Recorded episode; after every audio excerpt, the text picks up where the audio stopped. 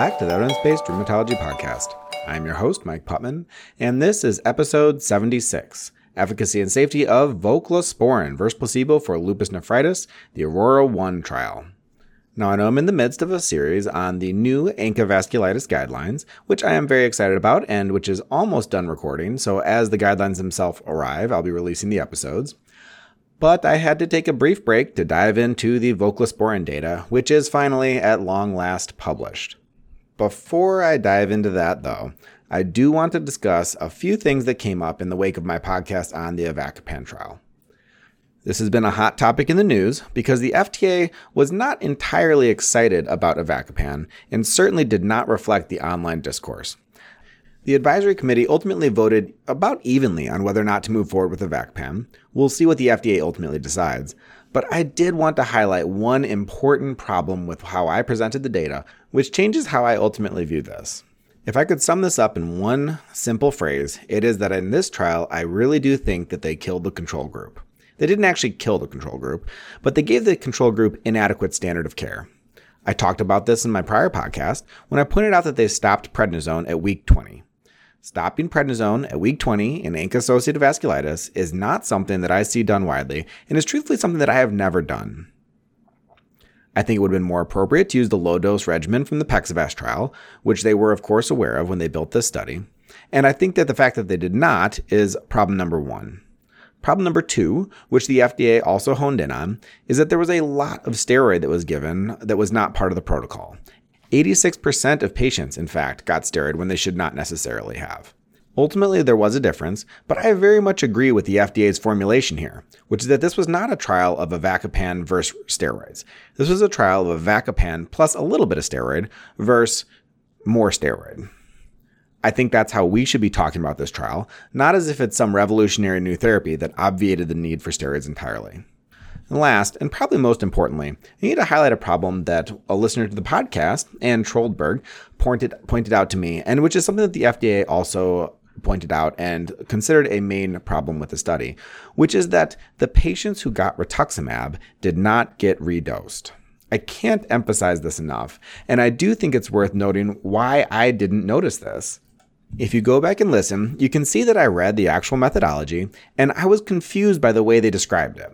In my head, it was obvious that patients who got rituximab would be followed by some type of maintenance. I even said, and I quote, when I first read this trial, I had this sinking sensation that they didn't do anything for patients who received rituximab, which would be pretty crazy. And end quote. Now, I did a little bit of a dig and I found the original protocol, which had a little graph that showed what patients got. The part that showed therapy said Ritux, comma, four weeks of cyc, comma, 13 weeks followed by azathioprine. Then the other one said Ritux, comma, 4 weeks of cyc, comma, 13 weeks followed by azathioprine. I read that to say that patients got rituximab or cyclophosphamide for induction therapy, then got azathioprine.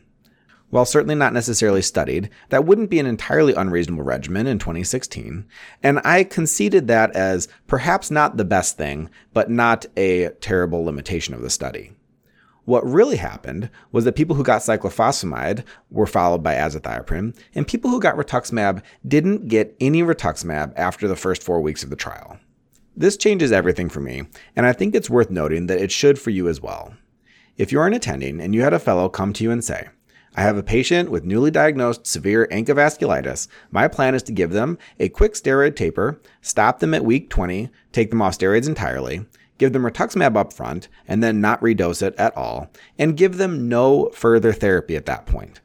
I'm pretty sure you would tell that fellow about what I said in my last podcast, that that is a crazy regimen.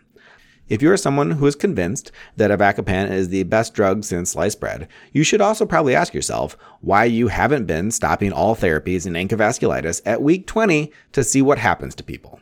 I suspect you have not been doing that, and I suspect that you too should be concerned about these data. It's worth noting that I say concerned, and not that I said we should disregard it entirely. It does look like Avacopan did something, and the group did get less steroid. But we should be honest and say that it was just a little bit less steroid, and that that was at week 26 in a group where we dropped patients off steroid entirely. 5 milligrams of steroid is relatively well tolerated, and especially in healthcare systems who are cost conscious, I could see them deciding that avacopan isn't worth the benefit over continuing patients on 5 milligrams of steroid. The second thing is that I do think we should essentially disregard the results at week 52. I do not think that this trial in any way shows that avacopan is superior to the standard of care, which would have been rituximab maintenance therapy the group that got cyclophosphamide, followed by azathioprine maintenance therapy, which I actually consider to be inferior maintenance therapy for ANCA. That group didn't look any different than the avacopan group. In the end, I'm left feeling that avacopan has a modest steroid sparing effect and has no definitive data for superiority at week 52. I remain convinced that this is an exciting drug and remain extremely hopeful that we will see future studies to validate these findings against an appropriate standard of care, but at this point, I think the FDA's concerns are entirely reasonable, and I think rheumatologists should pump the brakes a little bit on their enthusiasm for this medication. With that, let's talk about voclosporin. We've been waiting for this trial for a very long time, and I'm excited that it's finally here. I will say that the preliminary results from the abstract that we had available seem to have followed through, but when you do a deep dive, this is again not terribly impressive, but a nice option. So the t- title of this trial was Efficacy and Safety of Voclosporin versus Placebo for Lupus Nephritis, Aurora 1, double-blind, randomized, multi-center, placebo-controlled phase 3 trial. This is by Rovin et al. and published in May of 2021. Voclosporin, for those who don't know, is a calcineurin inhibitor. And it's, I guess, a nicer calcineurin inhibitor than the other ones that we have available. It has a consistent PK profile, so you don't have to check all these 6 a.m. tacro levels. And it doesn't affect the concentration of mycophenolate, which is, of course, important if you are also giving patients mycophenolate. This trial was a phase 3 double blind randomized trial in 27 different countries. To get into the trial, you had to have lupus and you had to have a kidney biopsy within two years of screening that showed class 3, 4, or 5 lupus nephritis, which is pretty typical of these kinds of trials. There were a very small number of patients who had distant biopsies, but over 80% or so wound up having biopsies recently, so, you know, pretty reasonable. You had to have a current urine protein creatinine ratio of 1.5 milligrams or more, which is good. That's the kind of people for whom you would be looking to treat. Then you're ineligible if your GFR was below 45 milliliters per minute, which is not good, because I would love to know what this drug looks like in people who have impaired GFR. Patients were randomized one to one to receive either 23.75 milligrams of voclosporin twice daily for 52 weeks or matching placebo. Not bad, I like that. Everyone began a rapid taper of oral prednisone on day three, which I don't really like. They just kind of did this. Patients were given IV Solu-Medrol and admission, something like a gram or a half a gram, and it was adjusted based on how much they'd gotten previously. And then they were dropped to 20 milligrams or 25 milligrams, depending on their body weight, of oral prednisone for two weeks. Over a four month period, they were tapered rapidly down to 2.5 milligrams daily and could be tapered off entirely when clinically indicated, whatever that necessarily means. Now, I'm of course a big fan of less steroids, but this is certainly less steroids than I think most of us are accustomed to giving to lupus nephritis. And as far as I'm aware, there's no real data to support this over a higher dose steroid regimen. Unlike the avacopan trial, this isn't a huge concern to me because the patients still got MMF and they could still be on 2.5 milligrams of steroid. And then some people got voclosporin or some people got placebo. So it's not like they went to no therapy. That said, it's a little peculiar, and reducing your background therapy, in my mind, raises the chances that people will flare. So, in a way, you're kind of bumping the probability of a flare, which will help you show a difference between therapies. Compounding this peculiarity is what they did with MMF. Patients who were not taking MMF were started and up titrated to 2 grams daily.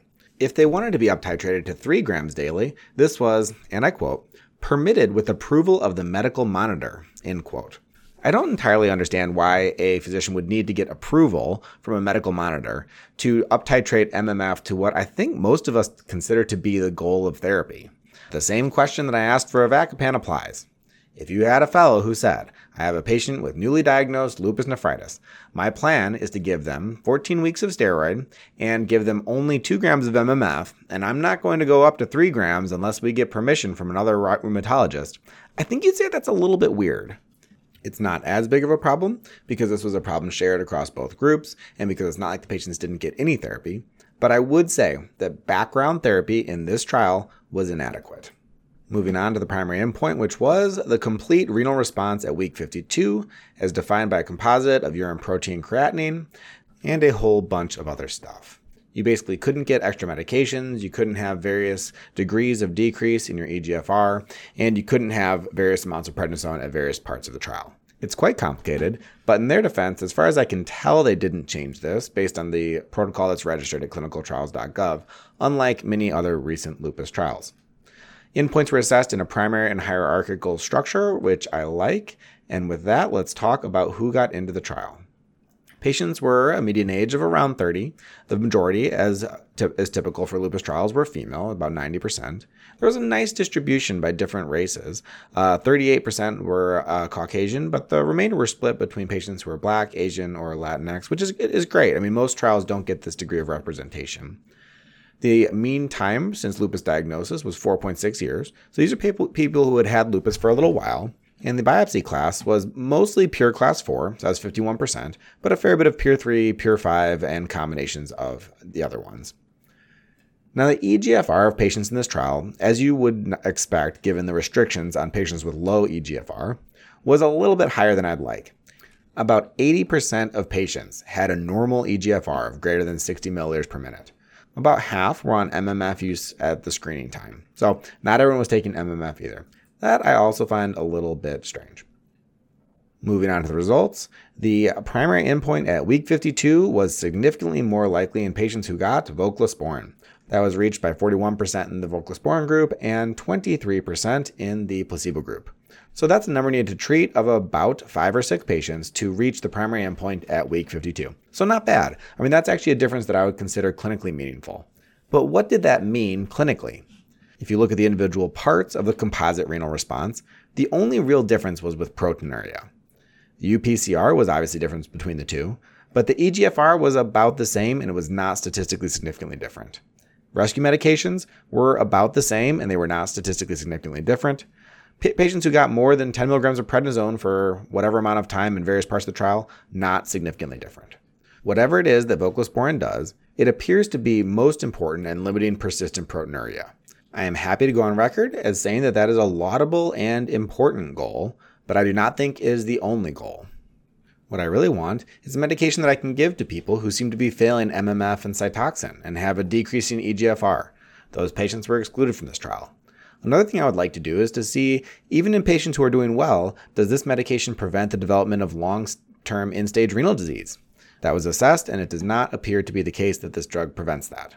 And last but not least, as per all of these lupus trials, I would really like to know whether this actually improved a patient's quality of life. On clinicaltrials.gov, the trial protocol does say that they included quality of life questionnaires. They do not mention these at all in the manuscript or in the supplemental appendix. So I think we are again in the place that we find ourselves so often with this branch of research, which is waiting to find out whether it actually improves a patient's quality of life. There were a number of subgroup analyses that were also performed and a nice little forest plot, but I, I, truly don't think many of them matter very much. At the end of the day, it does look like voclosporin has a meaningful and significant difference in proteinuria. It does not appear to matter for EGFR, and we may never know whether it matters for patient reported outcome measures. As I said before, my main concern about this trial is that they really did give them an inadequate amount of MMF and patients received, for really no reason that I can understand, a very rapidly tapered low dose steroid regimen, which the authors audaciously claimed, and I quote, this study showed that a rapidly tapered, low dose steroid regimen can be effective in the treatment of lupus nephritis, reducing the risk of organ damage and toxic effects of prolonged corticosteroid use. End quote.